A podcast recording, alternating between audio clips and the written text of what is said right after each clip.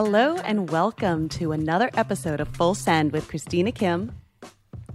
and Alan Shipnuck. I got momentarily distracted.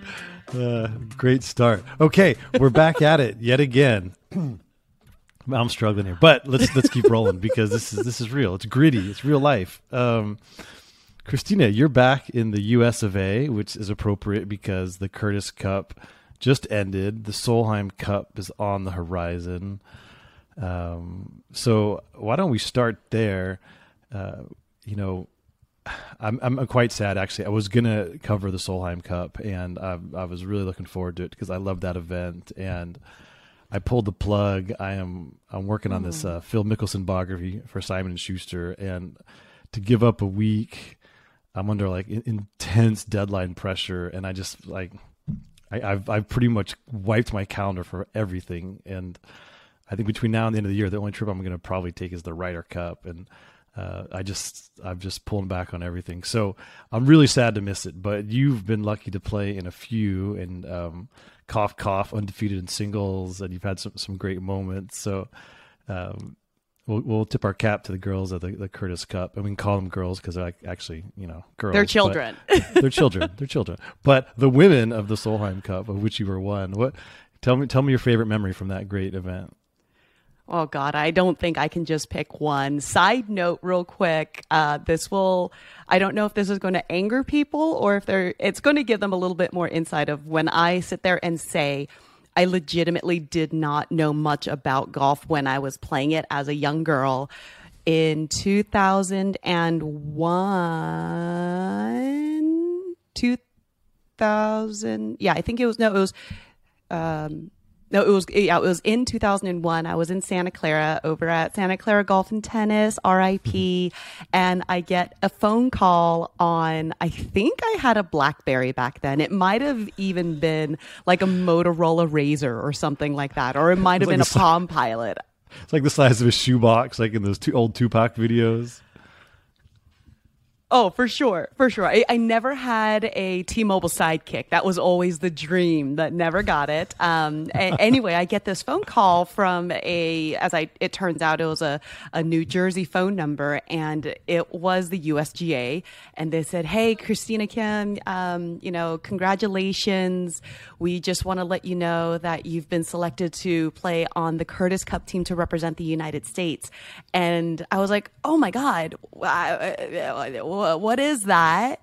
And secondly, when is it? And they and, said and it's going to be in the summer or something like. and they were like, "Well, it's going to be, um, or maybe it was in the, it was actually in, it was in 2002, if I'm not mistaken, in early in the year." And they were like, "Well, we're going to be playing. I'm not going to lie, I can't even remember where it was." And they were like, "It's going to be in the summertime," and I was like, "Oh, dang." I don't think I can play because I'm turning pro in March, but thanks, bye. And like just hung up, like legitimately had no idea about the magnitude of that moment. And it didn't occur to me for years. Yeah. Yeah. It's the pinnacle of some golfer's life, Christina, but no worries. Yeah. Yeah. I did not realize. Um, and um, so I've been a huge, huge fan ever since. And I know uh, a couple of the girls on the winning U.S. team. Woot woot! Congratulations, ladies! Thank you for bringing that cup back across the pond, no less. Um, so huge shout out to Rachel Heck and Rose Zhang and uh, Gina Kim and all of the other girls. You guys were absolute rock stars. Annihilated the uh, singles matches. It was awesome because it was one and a half to four and a half in the first day, and then the second day uh, to Europe, four and a half to one and a half, and then the U.S. brought it back four and a half points on um, on Friday, and then they, I think it was like was it like six and a half to like one and a half or something in the singles. So the U.S. did an amazing job playing um, over at uh, is it Conwy Conwy in Wales. Um, so huge shout out to all those girls. But going I mean, back we, to oh well, with the Welsh accents, you can you can say whatever because it's impossible to understand what they're saying. So just go with it. Like they have they have so many letters that they don't pronounce in, in in their language. It's, it's so beautiful. The spelling is so challenging. Um, it's so beautiful. Well, yeah, but as an American, like we're probably going to sit here and have arguments with people over the words like honor and flavor and color because they use U. a U in the Commonwealth, and it's like, who are we to say that we're doing it correctly? Because we're speaking American, or not even speaking English. Like you know, when people go over to the UK and they say, I can't understand these English people. Why don't they speak English? It's like we're the ones with the accent, just so you know. Um, yeah, but in in the interest of brevity, I'm all for dropping unnecessary letters. It's just clutter. You know, for someone who's always Yeah, trying to squeeze in you sp- headlines and Well, that's that's exactly what I was going to say. I'm like, you lived your life typing. yeah, yeah. So don't so give me any you you have you you have a different viewpoint um but to go back to the Yes. solheim cup yes i am 3 and 0 in singles i i just again i had no idea what i was getting into and the fact of having my three captains um First and foremost was Nancy Lopez, followed by Rosie Jones. Um, God, was it? I'm I'm sorry, excuse me, uh, Beth Daniel, and then Rosie Jones. Like it was just, just amazing. Um, I would not want to lose have- a match if Rosie Jones was my captain. I'd be like so afraid to let her down. like she, she Um, scared me as a reporter. So she was a bulldog, and you know, obviously, having being you know going to Georgia, you know, I mean, she she embodied the uh, the university mascot. I, I actually do have a. It's not my favorite memory, but I, I do have a fun memory. I really can't remember if I uh, spoke about it in this uh, podcast before. Um, I remember when the points were being tabulated and the team was being announced on the Sunday evening of the, um, I believe back then it was still the Safeway Classic held in Portland, Oregon. Now the Cambia Portland Classic. Woot woot. Shout out to the PNW. Um, and I missed the cut. We were i at Pumpkin Ridge, and I was super distraught. And I was like right on the bubble, and I'm just like, Christ alive! Like, um, I remember when I, I didn't get selected in 2007 when Betsy King was the captain. I had a talk with Meg Mallon, who's one of her assistants, and she was like, "Kiddo, you're going to be just like me." You're never going to get, get picked for any team. You you just have to play your way on, and that's the only way that you're ever going to make a team. Just why? Because I- because you're you're an extrovert. Like why was she saying that? she her entire career every team that she was ever on she was also she also always played on played her way onto the team and truth be told i love that con i love that mindset anyway there's a tiny part of me that's like man picks are bullshit you know to, to a small extent just because I, I I've, I've never been picked and selected um Yeah. and but why you know do you think there's why do you something think she said that beautiful though? I, I- I think it was one. It was to help uh, soften the blow because, like, it was. I I just it happened in Portland as well um, in 2007, and I finished runner up and like made it. I ended up 11th in points, and back then they didn't use a Rolex ranking, so it was just a top 10 made it on points, and I mean, I fucking killed it in Portland as well. Finished runner up to Lorena, if I'm not mistaken, and signed autographs for like 45 minutes or something. And, you know, they were like, Oh, you think you're going to make the team? I'm like, dude, I don't know. Like, I, I make it or I don't. Like, I, I gave it my all. I gave everything that I had, and I'm going to let the chips fall where they may. And then, like, deep down, I was like, Girl, come on. Let's be real. And then I, I walked the stairs up to the locker room over at Columbia Edgewater Country Club, and Betsy King was at the top of the stairs, and she put her arm around me and was like, "I am so proud of you. You played so great this week. Um, this, that, you know, like all, you know, she was praising me, and I'm just like, oh, I'm like, so awesome. And she said, I'm not taking you. Like, not, it wasn't that blunt, but she was like, I just want to let you know I'm, you're not coming with us to Sweden. No shit, because I, I had played with Betsy in my rookie year on tour. Um, I was like, oh, I didn't know we had that kind of rapport, but like, she's cracking a joke. Betsy makes jokes. I started laughing. And she was, you know, classic Betsy King of just dead serious Yeah. and I went from laughing. I think I stopped mid laugh and immediately started bawling, like right, in, like in It's like- her face. Like That is like I think cinematic. like I could see like Jim Yeah. Carrey doing that. It was it, it was it was the most. There was it wasn't like a. It, it's not like that. Like my laughter faltered and you know it slowly dawned on me. It was like a just immediate reaction, and. Um, Meg and Beth were her assistants, and they were like, we tried, we tried as hard as we could. Like Beth was there, she was like shaking all these papers. She was like, I have all of your statistics. You make more birdies than you know than like two thirds of the entire um, American team. You know, back then I was still hitting it pretty far. You hit it farther than a lot of the girls. You hit more greens and regs. You make a lot of putts when they matter. You're playing great, and I'm like, I I hope I hope you know, I know you're trying to help. This makes me feel more shitty though. not because not not you're you're trying so hard. You could tell me that I'm the most beautiful girl in the world and I'm going to have nothing but happiness in the rest of my life and that that'll still make me feel worse. You know, like it was just one nothing nothing. I was inconsolable.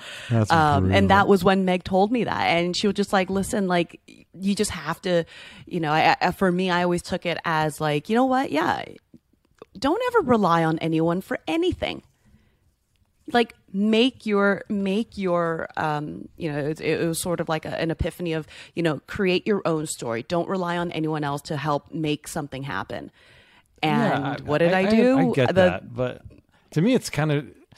I would have been slightly insulted. Like, I mean, it's a good message. and- not no, meg Okay. meg the last thing meg could ever do is insult anyone and she i mean she was she and beth were like my mothers on tour. So i never took any offense to to to anything that they ever said. Like i i would always li- i would always listen and take to heart what they said. So it was always like oh you know what? Yeah they're right. Like yeah, I make more birdies than anyone, you know, or than, than a lot of those girls, and I do No, do just- this. I do do that. This is this is great. I'm going to create my own. I'm going to create my own story, and I'm going to you know use use the golf course as my tapestry. And yeah, it's going to be a lot of uh, like violent sort of slashes with the Jack- with Jackson the paintbrush and Pollock-like. throwing it. Yes, yes. Um, you know, and it may look a little bit like a Rorschach test for a little bit, but no, this is that's that's exactly what I'm going to do. And no. I mean, so, I, I salute um, your attitude. I'm just, I'm, I'm on your behalf. I'm slightly defensive about that comment because think about some of the people who have gotten picked. Like, you have more game and you're more fun and you're, you have more team spirit. Like, come on. I, I didn't fit in with the team that that Betsy envisioned, and it took me a long time to realize that. And at the end of the day, the U.S. brought the cup back, so that's the only thing that should matter. Um, Okay, So, although it was like, yeah, I, w- I finished 11th in points and I got skipped. So I, there's always going to be a part of me that's like, man. And and it actually took me about 10 years. I actually had a conversation with Betsy um, a few years back, and I said, Betsy, I just want to say, I get it for why you didn't pick me. Ultimately, because it just I didn't fit with what she wanted, and that's totally her. It's her. But what did she want? You know, What whatever, whatever did not include me. That's okay. that's fine. okay. It doesn't matter. It doesn't matter because it's right, not you my moved team on. to pick. I guess I need to move on. Yeah, It's my turn to move on. You But- definitely need to move on. But I, I told her, I said, and I also want to say, I'm I'm sorry that I cried, like not in your face. I'm sorry I cried like on your face. It's it's a great Like, image. I did a story um, about the phone call. This one it was a Ryder Cup preview piece, and it was about the captains when they have to call the guys, you know, and, and tell them they didn't make it. Mm-hmm. And it was interesting. Like Tom Watson, he was um, totally blunt. He like, "Hey, it's Tom. You're out." and some guys would, you know, I can't. This this is like probably God, at least a decade ago. I, I should have gone back and read it, but you know, some of the captains would do this long preamble, and sort of like you're saying, they would pump the players up so much they would assume they're getting picked, when in fact they were trying to soften the blow and had the opposite Mm-hmm. effect. And it's got to be, you know, from the captain's perspective, it's awkward. You know, your your your friends, Oh, your God, yeah. competitors, a lot of them are still semi-activist players, and yet you're you're basically repudiating that that person's as a golfer and possibly as a human. Like it's it's it's rough, man. I got uh, it's Oh, it's trust me. gotta be one. Yeah, Trust me, I know. I, I I forget who the captain was, but I I remember uh, it was I was on tour already, and it was um, I think Dorothy Delasin was like you know on the cusp of being on a team, and she got a phone call, and they were like, I just want to let you know that you know you're not going to be coming with us to wherever they were playing, and she was just like, Why'd you call me and tell me that? I would have preferred no phone call wow. you know, like Just not not verbatim, hanging? not verbatim, but no, it's just like, well, if I'm in, like, I'll know I'm in, and if I don't get the call, I could I could probably do the math myself. like you know, like it was just one of those things where it's like, dude, that's like a waste of breath for you. And where where That's was it where the team was selected in in Canada? Um, it might have been Julie's team actually, Julie's first team. I I think it was Julie. She called me and and was like, hey Tina, you know, I just want to let you know, um, you know, and it was a great phone call. She was like, I just, you know, you've always been so great for the team, and you know, she's been on every team that I was ever on. She's like, you're so amazing, you're such an amazing teammate, but I just I just want to let you know, like you're not you're not going to make it on. And I I told her I was like, Julie, like you know, if, if you're going to captain again, or if you talk to the next couple captains, like just let them know they don't need to call me. Like I feel bad for you. Like I feel shitty. Like there's no doubt about that. But I've learned to deal with rejection. Uh, depending on the person, like I sometimes feel more bad for the rejector than the rejectee. You know, I'm like, Yeah, it's very you, like you must have. Yeah, I'm like, dude, like, are you? I was like, are you okay? And she was just like, this has been so hard. I'm like, I cannot imagine. I can't even say I can only imagine. I truly cannot imagine. Like, I'm so sorry that you spent a second of your life thinking I'm going to have to call Tina and tell her that she's not coming. Like, no shit, I'm not going. was kind of what I told her. I was like, so I'm like, I'm so sorry that you you had to you had to to make this call. Like, I I, I tried my best, but I I never expect to be picked. So, you know, That um that I'm Dorothy sorry, Dawson's and I think she, Yeah, that's funny. That your story about Dorothy that reminds me of something that just happened at, at this year's U.S. Women's Open at, at Olympic.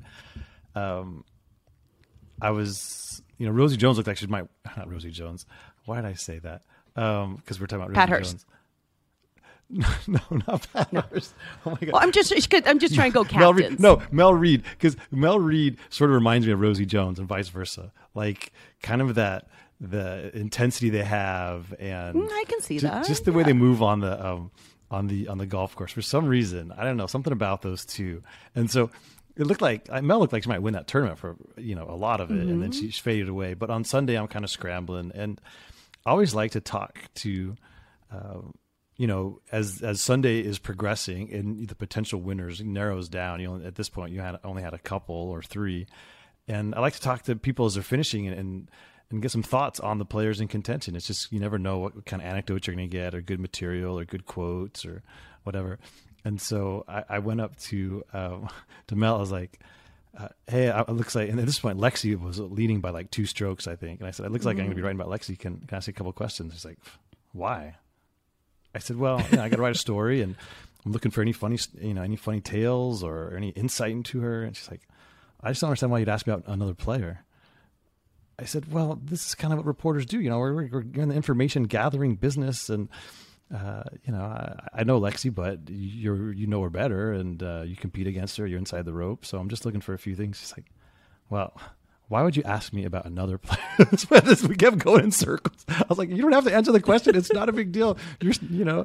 And she's like, "Fine." And then she actually gave me like two really good things, and then like kind of stormed off. I was like, "That was so awkward." I guess she was, you know, she was grumpy because she didn't play well, but it was just the total could not comprehend why I'd want to ask her about another player, and that's that's where you get a lot of your best material. I mean, you guys are out there and you, you know what's up. So anyway, they just Well, I- the Dorothy Delasin ex- comment. Yeah. Anyway, whatever.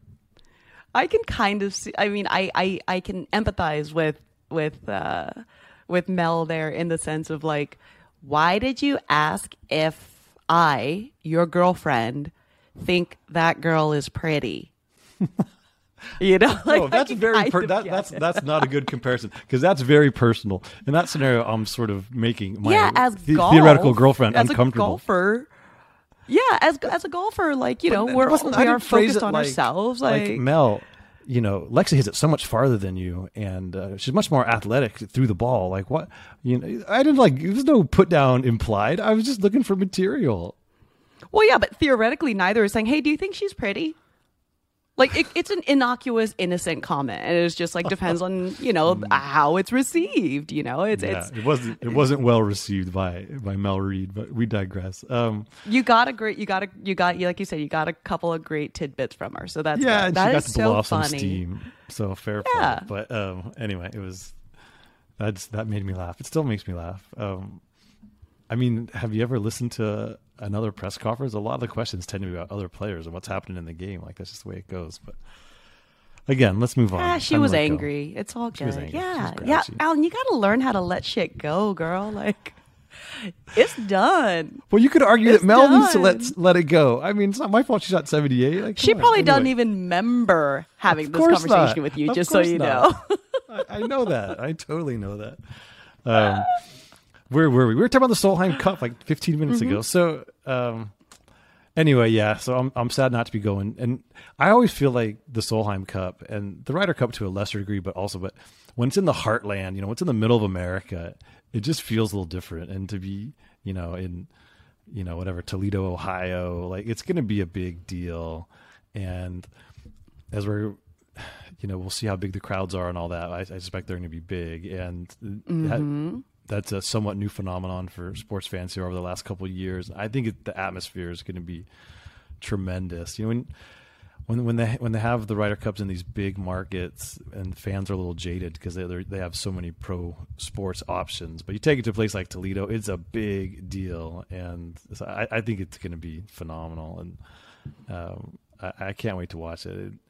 Do you have any thoughts on No doubt. on on how the teams are shaking out and kind of or have shaken out and kind of previewing that week a little bit? Well, um, so last year when we had the restart to our season, we did kick off our season at Inverness, which is the host of the 2021 Solheim Cup.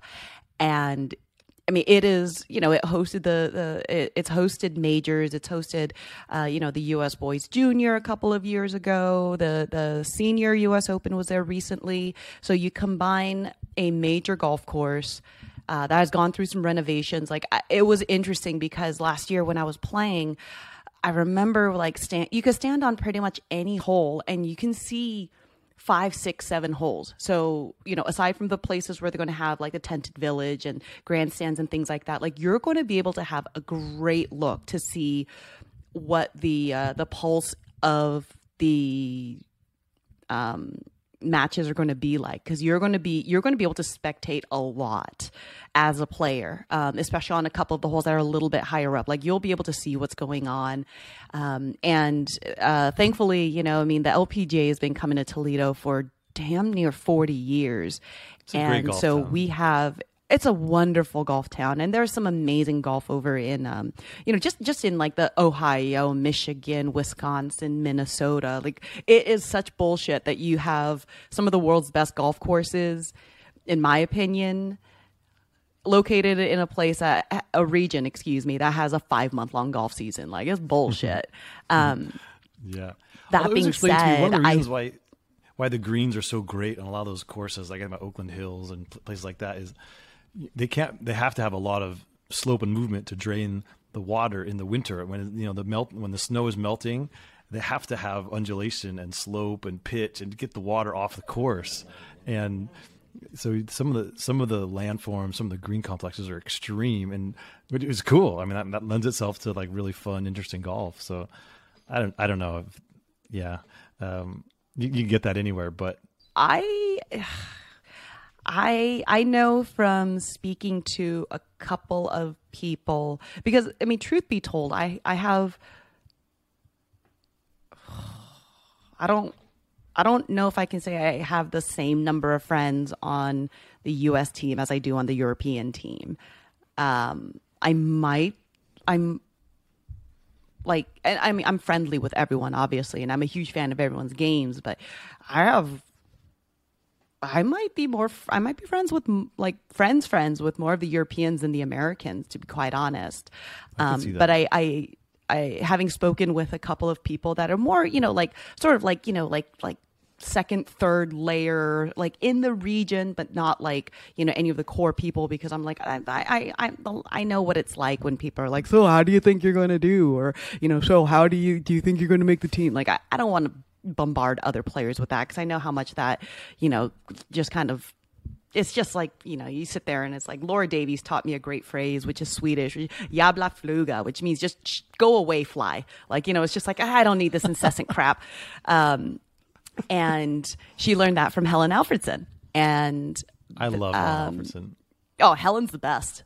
The Helen best. is incredible. Still one of the greatest ball strikers you'll ever see, ever. And like, when- just Yeah.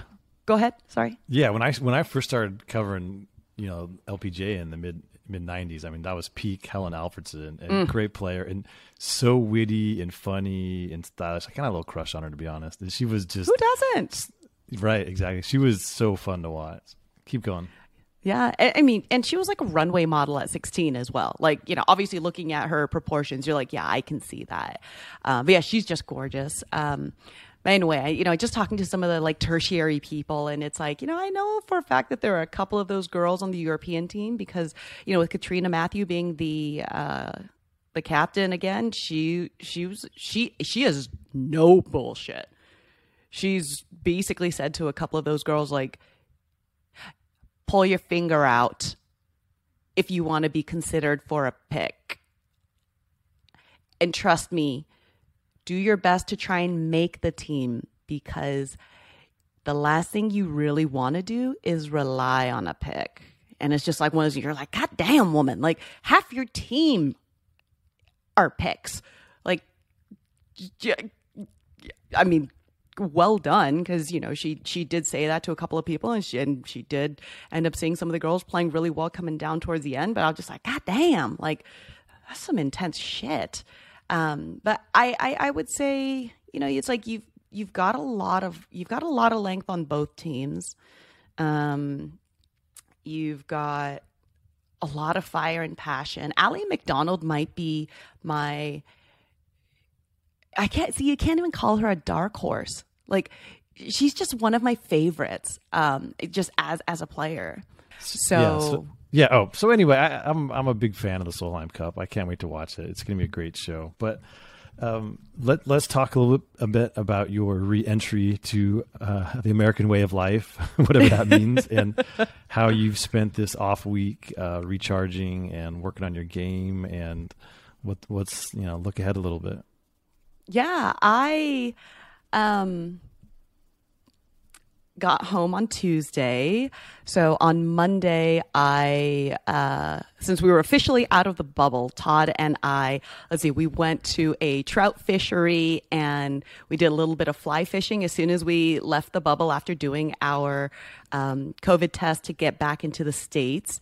And then on Monday, we were, so we were over, um, you know, in the, the greater Fife region um, over near Dundee into the Carnoustie area, and we went over to Ayr, which is over by Troon on the other side of Glasgow, over by Prestwick, and we we met uh, this wonderful, wonderful gentleman by the name of Davie McPhail because Todd's probably greatest passion is fly fishing, and Davie McPhail is like the oh god i mean he's like the julia childs of fly tying.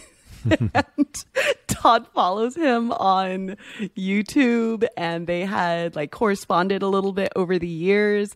And so we went to davie mcphail's house and we just like ended up like chatting with him for a good long while. Um everyone in the UK, by the way, calls the uh, any any sort of whether it's a vaccination or a shot or anything like that, they call them jabs, which doesn't necessarily give it the most positive sort of connotation. But he's like, you know, he's like, yeah, everyone in my family has had their two jabs, and, and the whole family ended up having caught COVID as well earlier in the year, which kind of stinks. But I think it was prior to the Delta variant really sort of blowing up and everything. Um, so we basically we sat and and watched him from a distance tie a fly specifically for Todd, and we were. Um, uh, it was fascinating for me because this is a world I've never delved into, and um, I had caught a rainbow trout. It was beautiful. I, I did put a little blurb of it up on my on my Instagram, and so just watching him, like all of the different feathers that they use and all the different materials, and just watching him doing like his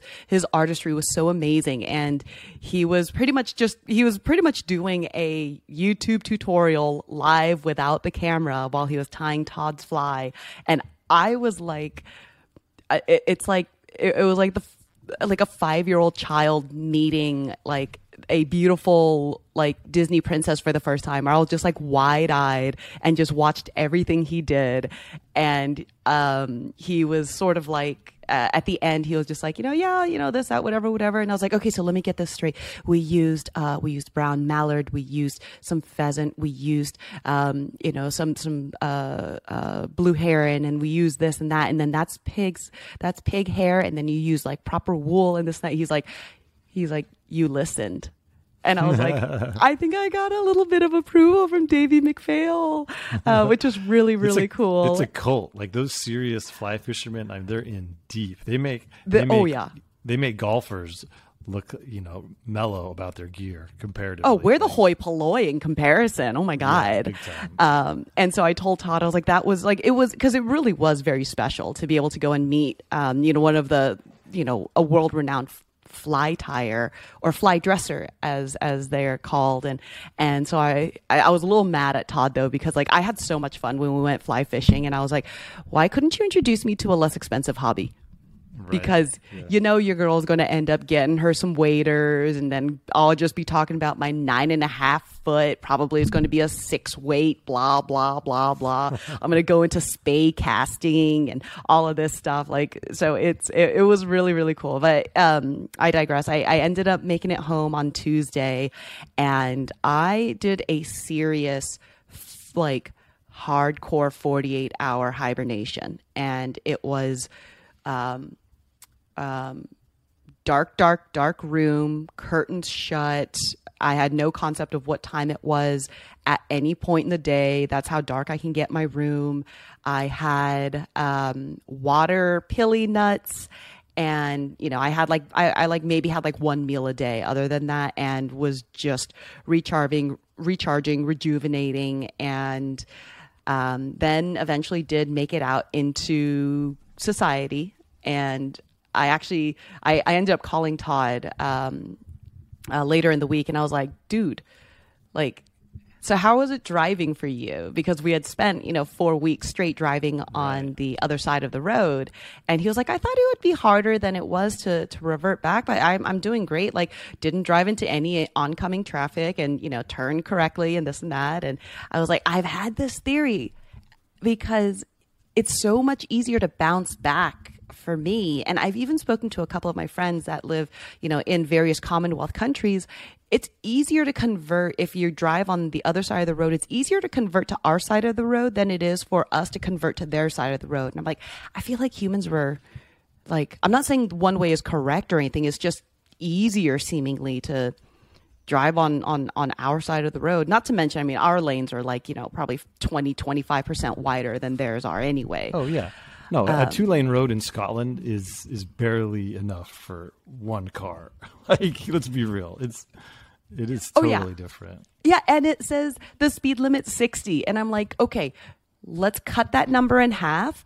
I hardly feel comfortable driving that number in kilometers, let alone in miles. And I have a lead foot on the road. I am a very, um, I'm a very good driver, but I, I, I am somewhat I'm a bit more of an aggressive driver than a defensive driver for sure. But I'm I mean I'm like I, I mean it's like playing Frogger. Like I see what's happening. I can tell like when there's going to be I can see like a near collision like four or five seconds before it happens. And so i'll like hop over a lane and just kind of you know stay away from them. But i'm just like ooh that girl's not paying attention. And ooh i just saw that guy. He pulled his phone out. And they're like two cars ahead of me. And i'm like mm, mm, mm, mm, mm, mm, mm, mm, mm, mm. um but that aside you know i just sort of started getting back into uh practice and playing. Oh full disclosure arm lock be gone. Oh wow. I'm big. back to a normal style of putting, and my heart feels my heart feels so free. I I feel better about that for you because as as the purist that you are, there there had to be some cognitive dissonance there. Even if the putts are going in, it's kind of like you're not cheating. It's within the rules, but it just doesn't. It just didn't feel right for you of all people. So I I, I feel unburdened that you've given up the arm lock. As do I, and it quite literally did not feel right. I I felt like, um, you know, I'm I'm definitely a feel player. I like having, you know, sort of like a little bit of pizzazz in what it is that I do, and with the arm lock, like it, it's it's I don't like feeling locked in. Like there, there's no flow to it. Um, there's so much rigidity. There's so much It's not even mechanics, it's mechanical. And I Yes. hate that. I hate that. I mean, just the Um, name alone. You're like your your arm is a prisoner. Like it's it's like Yeah. in jail. Like I mean, come on. Yeah. I'm like, hey, sometimes my stroke's going to be a little short, so maybe I have to pop my my wrist and release a little bit more on occasion if my body subconsciously knows that.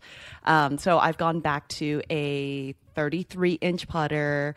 Um, I'm so happy. I will say though, full disclosure, because the, the the reason why I got the arm lock putter to begin with was it wasn't necessarily that I was going to actually put it in play.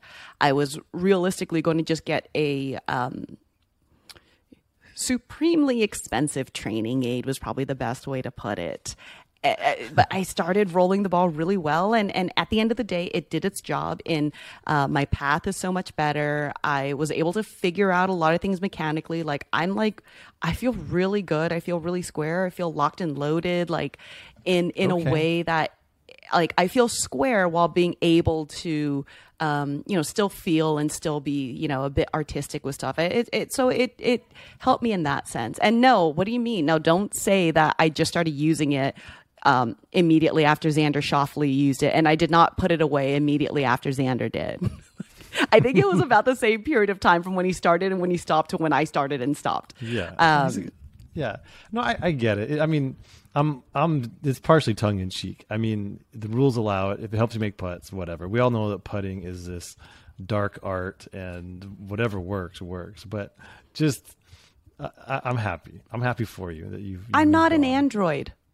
No. That's the no, only way to put it. I'm not an android, and That's right. And and truth be told, there's there was no position that I could get in where I felt comfortable. And not to mention the the entire time in the deep in the recesses of my brain, I'm like, how close am I to the crease in my elbow? Where the fuck? What if, like, I lost a shit ton of weight. I, I look like a Shar-Pei. Like, wh- which crease am I supposed to look at in my elbow that I have to keep the end of the grip away from? You know, like, it was, and I, I never got also- close, but it was just, just, Imagine if just, it you got happening. hot. Like let's just say you, you got hot at Carnoustie and you had a putt on the last hole to win the women's open and and they're going to play this clip for the rest of your life and longer and there you are arm locking it's like adam scott at the 2013 masters with his broom handle you know okay yeah he made the putt he won the masters good for him but it, it still looks bad like you got to think some God, you're part so of your brain judgy. some part of your brain would have made you miss that putt just so you wouldn't have to watch it for the rest of your life. yeah, no. No chance. I tried. No chance. You're so judgy. Oh my God. I'm just saying. But at the end of the day, I'm away from it. Yeah. Okay. Good. That's we've got to where we needed to go. So that's good. Um, Yes, yes. And I will never have to say that I look anything like Bryson ever again. No. By way of as, my as we're putting taping style. this, Bryson is doing Bryson things um, in the in the FedEx Cup playoffs. Only Bryson can shoot 60, and it still feels like he, he laid a turd because of that, that putt on the last hole. Like it's just like, come on. You're being That's- very generous in calling that last thing a putt. I mean, did he, I He was tell from the digging replay. a grave did, with did he leave the head cover on?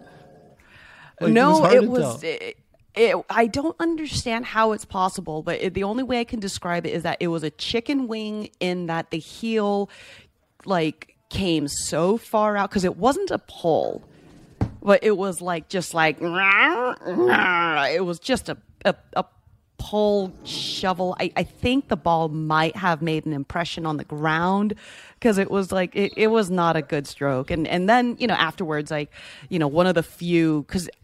I was actually kind of laughing because I, I saw he was doing a post round interview and I was like, so we're talking to some of the media, okay? And then Okay, I guess he did an for a second. exclusive something with whatever, and he was Well- like, yeah, I thought the putt broke three inches and it only broke one. I'm like, bitch, where where in the world from below the hole are you going to find a six foot ten inch putt that breaks three inches? Like, what? Are you high? Straight up the fall line. I mean, come on. Not The- to yeah, exactly. Not to mention that he had the opportunity because his ball spun back like forty feet. He saw what the putt did. Like I know. It, I don't. so let's talk about Bryson's media boycott because he's, you know, he did that interview. He's like, it's so ridiculous. He's just only talking to the tours you know, broadcast partners, which we all know because they're not really independent journalists are, are not going to press him on any of his weirdness or misbehavior or uh, anything. And it's, it's just so gross. Like, yeah, he's avoiding the only people who might actually ask him a tough question, which are the print reporters. And it's like, they're not baby, tough questions. Man. I know. I, They're not tough questions. Try being on the Yankees and striking out with the bases loaded the in ninth inning. Those are tough questions. The golf press is so benign as it is, and those aren't tough know, questions either. I, I, know. Imagine being imagine being the president of the United States at the end of August in the year 2021.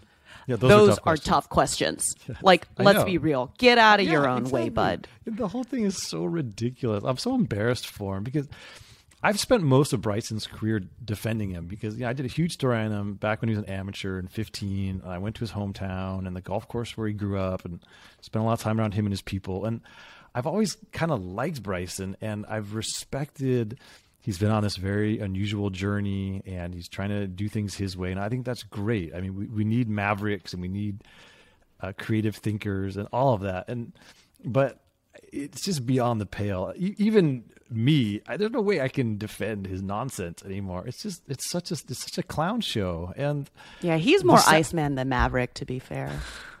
And the really sad thing is the guy's a hell of a golfer. I mean, he NCAA championship, U.S. amateur championship, U.S. Open. He's won a bunch of tour events. Like he's probably two thirds of the way to the Hall of Fame, and and yet he just can't get out of his own way. It's it is ridiculous, and I know he has the wrong people around him. He's not getting whatever. Like at the end of the day, he's responsible for everything that comes out of his own mouth, and it's it's embarrassing. And oh, it's really sure. like if you saw on you know the third round um, there in in Baltimore when he hit it in, in the water on that par three on the I think the thirteenth hole, the crowd went. It was a roar, like it.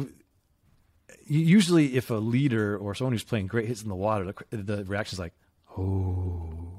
You know, there's a sense of like people are there's have an emotional reaction. It's a big moment in the tournament, but this was different. This was like ah, and um, it just speaks to there's all this stuff that surrounds him at all times. He's like you know, Pigpen with the stink cloud over him in, in Peanuts, and um, I'm sad in in that this is it's really going to affect Bryson's career, and it already has. You think about when he's been in contention this summer, he has completely self-immolated. I mean, he has set himself on fire. Back nine at Torrey Pines, shooting 44.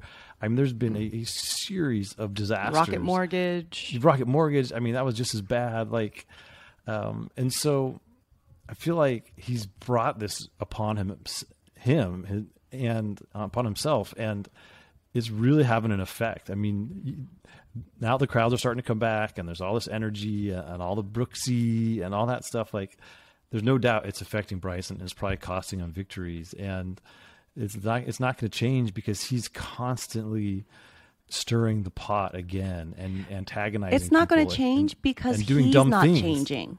Exactly. Like you know, I talked to Ian Poulter about this a long time ago, and it, it affected his career because, uh, you know, the negativity, no matter how mentally tough you are, you hear it, it surrounds you. And, you know, Sundays, it's very intimate. I mean, the fans are right on top of you on the tee box, on, on the walk from green to tee.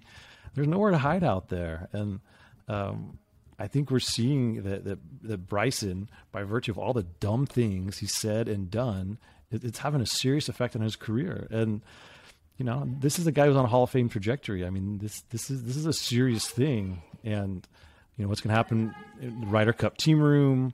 I mean, there's a cascading, you know, cause and effect here, and it's it's morbidly fascinating to watch, but it's really unfortunate for him.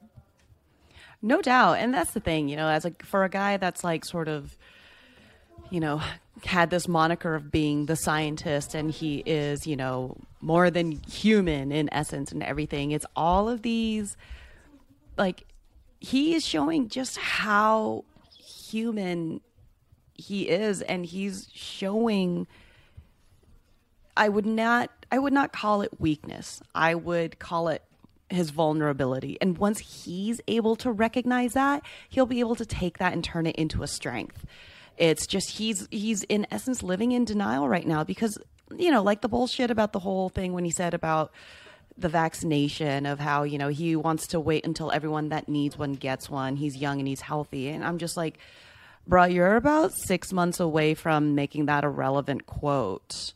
Like, did Well, did Alexa exactly. tell you to say that? Because Siri would have been like, "Bitch, no, please. Like, you go, you gotta go get one right now. That's not relevant." So you take all of these things that he says, where he tries to be scientific about it, and you're just like, "Dude, you're a pseudoscientist in essence now. Like, come on. Like, and you know what? That's okay. Like, this could be part of your evolution. Like, the the the things." The the things that can break us can be the things that make us stronger. So I think if you were to take some accountability, if you were to be like, dude, okay, you know what? I was a dick. I can't say that I will never again be a dick, but I, I, I, I like to at least recognize where I had been and I'd like to try and do better and be better. Like I would become a I would have so much more respect for him if he were to do that because no one's perfect. Like, you know, just admitting that it's like, okay, like, you know, that comment that I made the other week where I say that, you know, you guys, the, the media are ruining my image, this, that. And it's like, well, you know what? The, the, the reality is you guys were just reporting the words that came spewing out of my mouth. Exactly. So if I sit there and actually recognize that, like, okay, I'm the one that's affecting my image. What do I do to try and rebuild it? Because, and the thing is, it's like he's not obviously he's not yet at rock bottom, which is, um, you know, is at at the same time it is a bit tragic because I would hate to think that he could get, you know, any lower. Um, and at the same time, it, it, it it's something where it's like, well, maybe he doesn't have to hit rock bottom. Maybe he, he can turn this into his rock bottom and turn around and just be like, dude, okay, I get it. I'm going to work on myself and and do better, be better. And I would love to champion that because that shows growth and evolution, and that shows true learning. Well, sure, and I like when people take a, a a strong stance, and I don't have to agree with it. It's actually fun to disagree about things. That's what makes the world interesting, For sure. But don't piss. You can't deny leg. facts, It- though. Get vaccinated. Yeah, but don't piss on my leg and tell me it's raining. Okay, so like if if Bryson wants to say, listen, I'm sponsored by Trump Golf. I don't believe in the vaccines. I'm not going to get it, and be like, well, I don't really agree with that stance, but he's being true to himself, and I respect him for just putting it out there in an honest way. But to come up with that malarkey, it was like, bruh. And it's the same And it's thing four months old. Well, and but It's also, completely and irrelevant. You know, for him to say, "Oh God, I love when the fans call me Brooks," I think it's funny. And then the you know the hot mics catch him like bitching at, at fans and complaining to marshals and getting people ejected.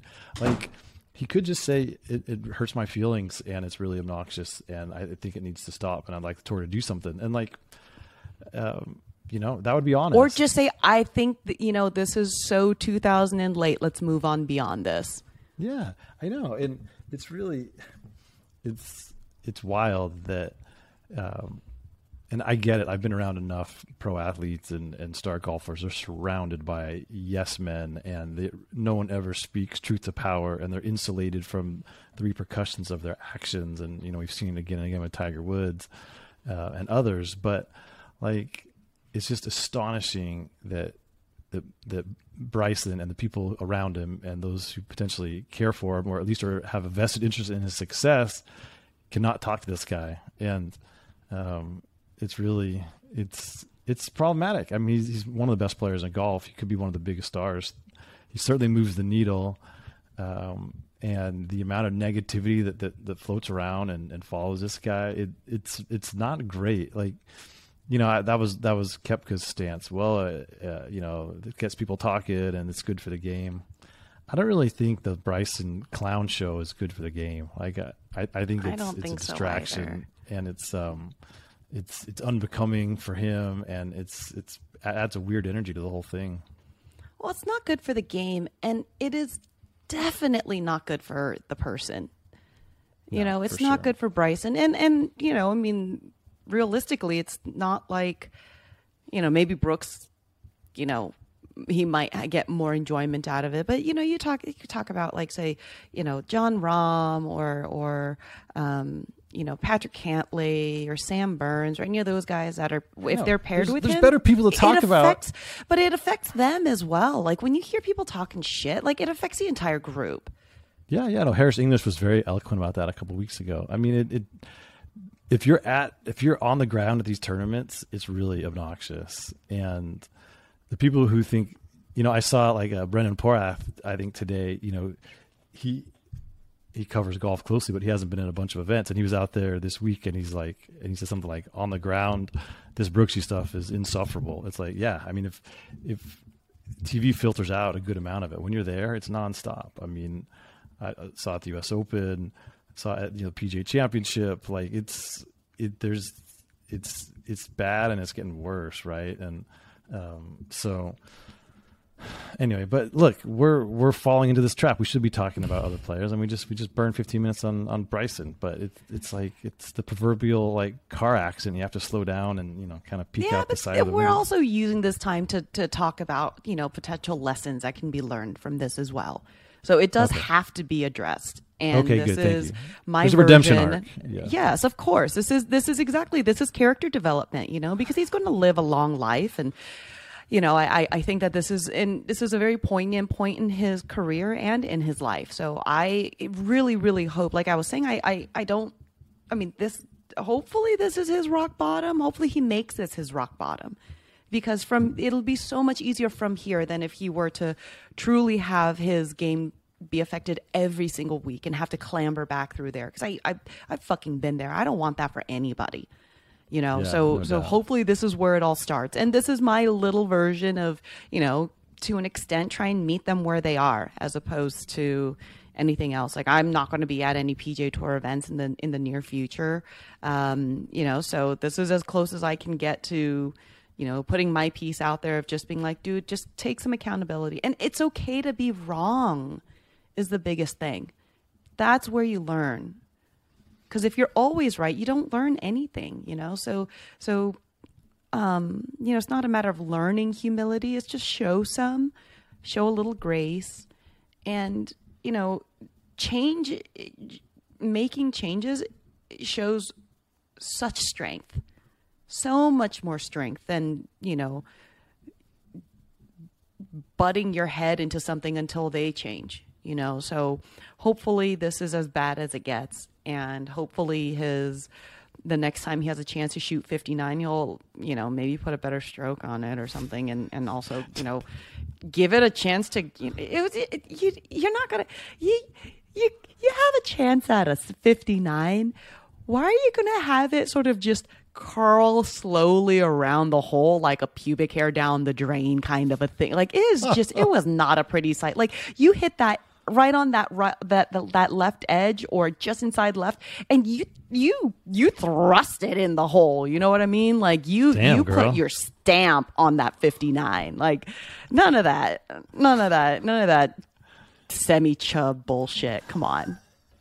I'm so sorry because i wanted him to shoot 59 Well, i it wanted been- that I wanted him to shoot 59 and still not talk to reporters. And that would have been one, one of the all time most hilarious things ever. That would have honestly, that would have been a pretty big mic drop in my Um, It would have been opinion. so But if on he did- brand. it would have been so good for this discussion about the equipment. And then, did you see what Phil fucking said Oh, the yeah. other day about the driver Yeah. length? And it's just, I just, His- I do like that it is a lot more divided though than he Yeah. would have ever thought.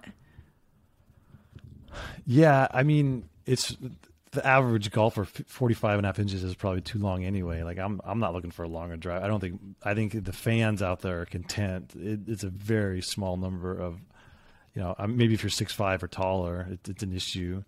And there's certainly some of those guys out there. But Jigger Thompson. Yeah, I think with I think Phil, you know, he's just he's been a jihad with the USGA for so long, and any chance he gets to tweak them, he's he's not gonna he's not gonna pass that up. And um, Oh, you come on. Don't say he's got that level of pity or petty. oh, he does. Trust me, he does. But um, but you know, some of his points are valid, and it does seem like um, again, it's like it's like the USGA. They're always nibbling around the edges of the equipment, but they, they take on as as every golf course on the on the planet that exists today is being rendered obsolete by the top male golfers. They've they've outlawed you know the long putter and certain style of grooves and now maybe a certain length driver, but they won't take on the fundamental issues, right? I mean, which is the trampoline effect of the face and the and the, the size of the hotness head. of the ball and the size of the head. Like it's like, okay, guys, way to go! You're really taking a strong stance here on something that no one's talking about, um, and uh, it's like they feel like.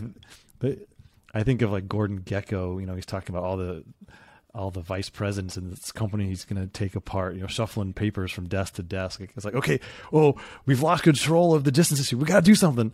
What can we do? I don't know. Uh, 46 inch drivers. Yeah, great. It's like, well, okay. I mean, there are definitely a few guys on the tour who are using something longer than, than 46, including Mickelson, but um, I don't think that's the fundamental issue facing the game right now. So it kind of makes me laugh. And um, but you're, you're right. I mean, I think – there was some blowback to Phil's comment where uh, a lot of fans, observers, writers, whatever, and even some players were like, the game has gotten.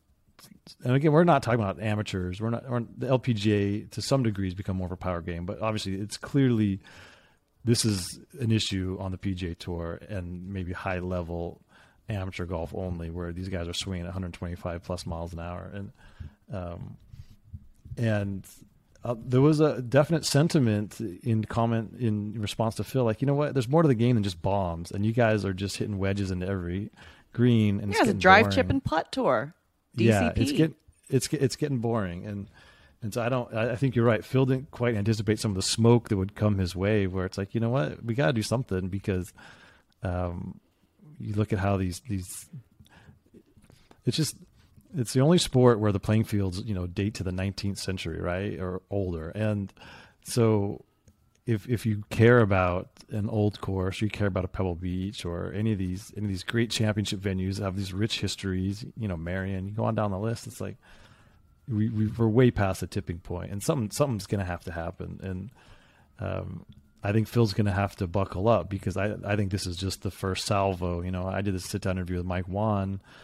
Um, who's now running the USGA, and his his attitude's like bifurcation is not a big deal. These guys got to get over it. Like we're gonna have to do something for for the male pros, and so I, I, think this is just the first shot across the bow, and other other stuff is coming, and it is to be.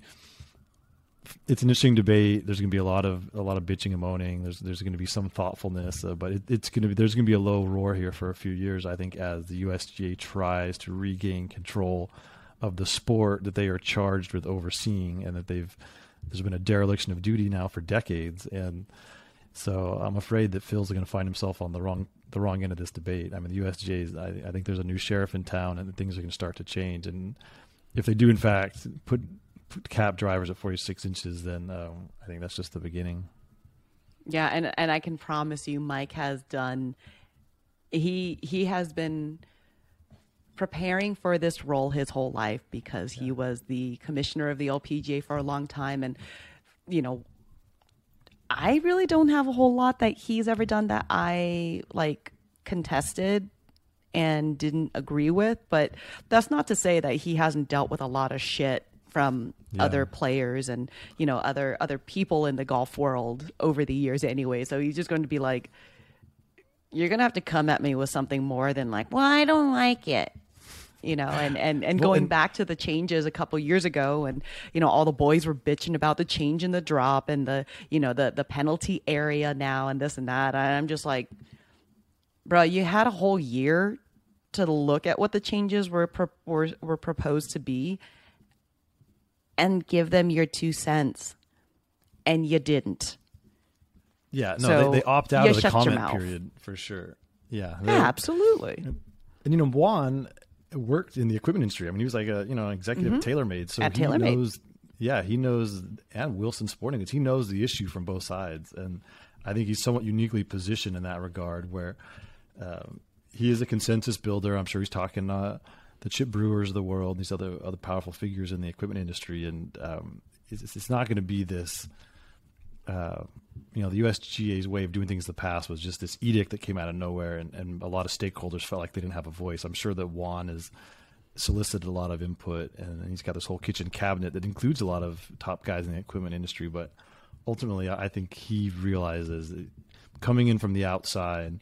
And I love Mike Davis, great human being, but he's been a he's a lifer, and so it's hard mm. to make a radical change when you've been part of the organization that screwed it all the whole thing up. You know, it's hard to see it clearly when when you've been part of the problem. And um, I think Whan coming in fresh from the outside can look at it and say this, this has just gotten out of control. Like, uh, so yeah, I, I think Phil, you know, Phil's a paid spokesperson for Callaway. He has a lifetime contract. He has a very specific point of view, but I I think it's becoming a little more clear that he's not speaking for the majority, and so um, you know, I'm talking about everyone in the golf world, and I think that's going to be a a wake up call for him when he realizes that a lot of folks have, have kind of seen enough and they, and they want some change. And for uh, sure, so yeah.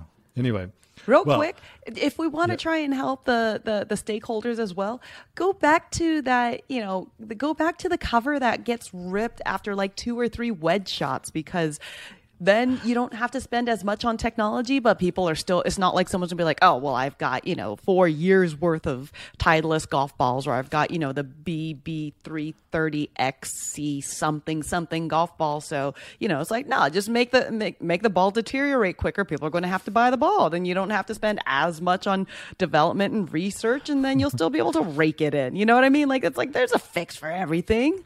That was that was so bad. But when you would thin or skull an iron, first of all, you've messed up the hole and you're probably gonna make a double bogey. And then the dreaded, you know, your golf ball was literally mocking you with that little smiley face. It was like that was. Oh, see, I always looked at it as a pair of butt cheeks. I always thought that I was getting mooned by my ball. yeah, same principle applies. You're still being mocked, and yeah. it was such that added so much, you know, insult to injury. But well, there you go. Yeah. Then work on your contact. Shit well, yeah, I mean, it starts with a user error. I accept that, uh, but um, anyway. All right. What well, was the running theme of this episode? Get over it. Get past get, it, girl. okay. Mm. Uh, all right. Well, I'm glad you're you're you're rested. I that's aspirational. The 48 hour hibernation. When I come back from a trip, it's like next morning I'm up making pancakes and just like right into it. So the, the idea of having a couple days to transition sounds fabulous. I'm, I'm going to try and make that part of my life at some point, but I don't yeah, think not having kids helps. I know. God, and not having just, a dog helps. I know. I'm just so virile. It's a problem. Um, Gross. But anyway, there's definitely time to end the podcast. We've reached that moment. We are at that moment. So I just want to say uh, thank you for listening. Be sure to tell all your friends. Be sure to subscribe and rate this podcast and rate this episode if you want. Um, give us five stars. Apparently, it helps with the metrics. And uh, until next week, thank you guys for listening to yet another episode of Full Send with Christina Kim and Alan Shipnuck. That's a wrap. Bye.